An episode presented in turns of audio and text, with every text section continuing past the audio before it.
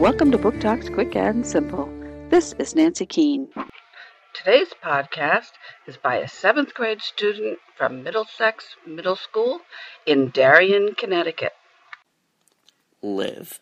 That is the one word that goes through every kid's mind who has survived the disaster. After this disaster, the world as we know it turned cruel and dark. A world where only the strong live. When the disaster struck, a worldwide disease spread quickly, and everyone over the age of 16 has been struck with an illness that either kills them or turns them into a zombie like creature that eats children. Now the kids who have survived to defend for themselves, running and fighting the diseased grown ups with whatever they can find. As they have to survive day to day, finding the so called grown ups, gathering food and water, and finding shelter, multiple questions run through their minds.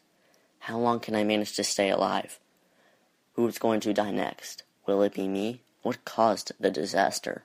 What will happen next? They only have each other now.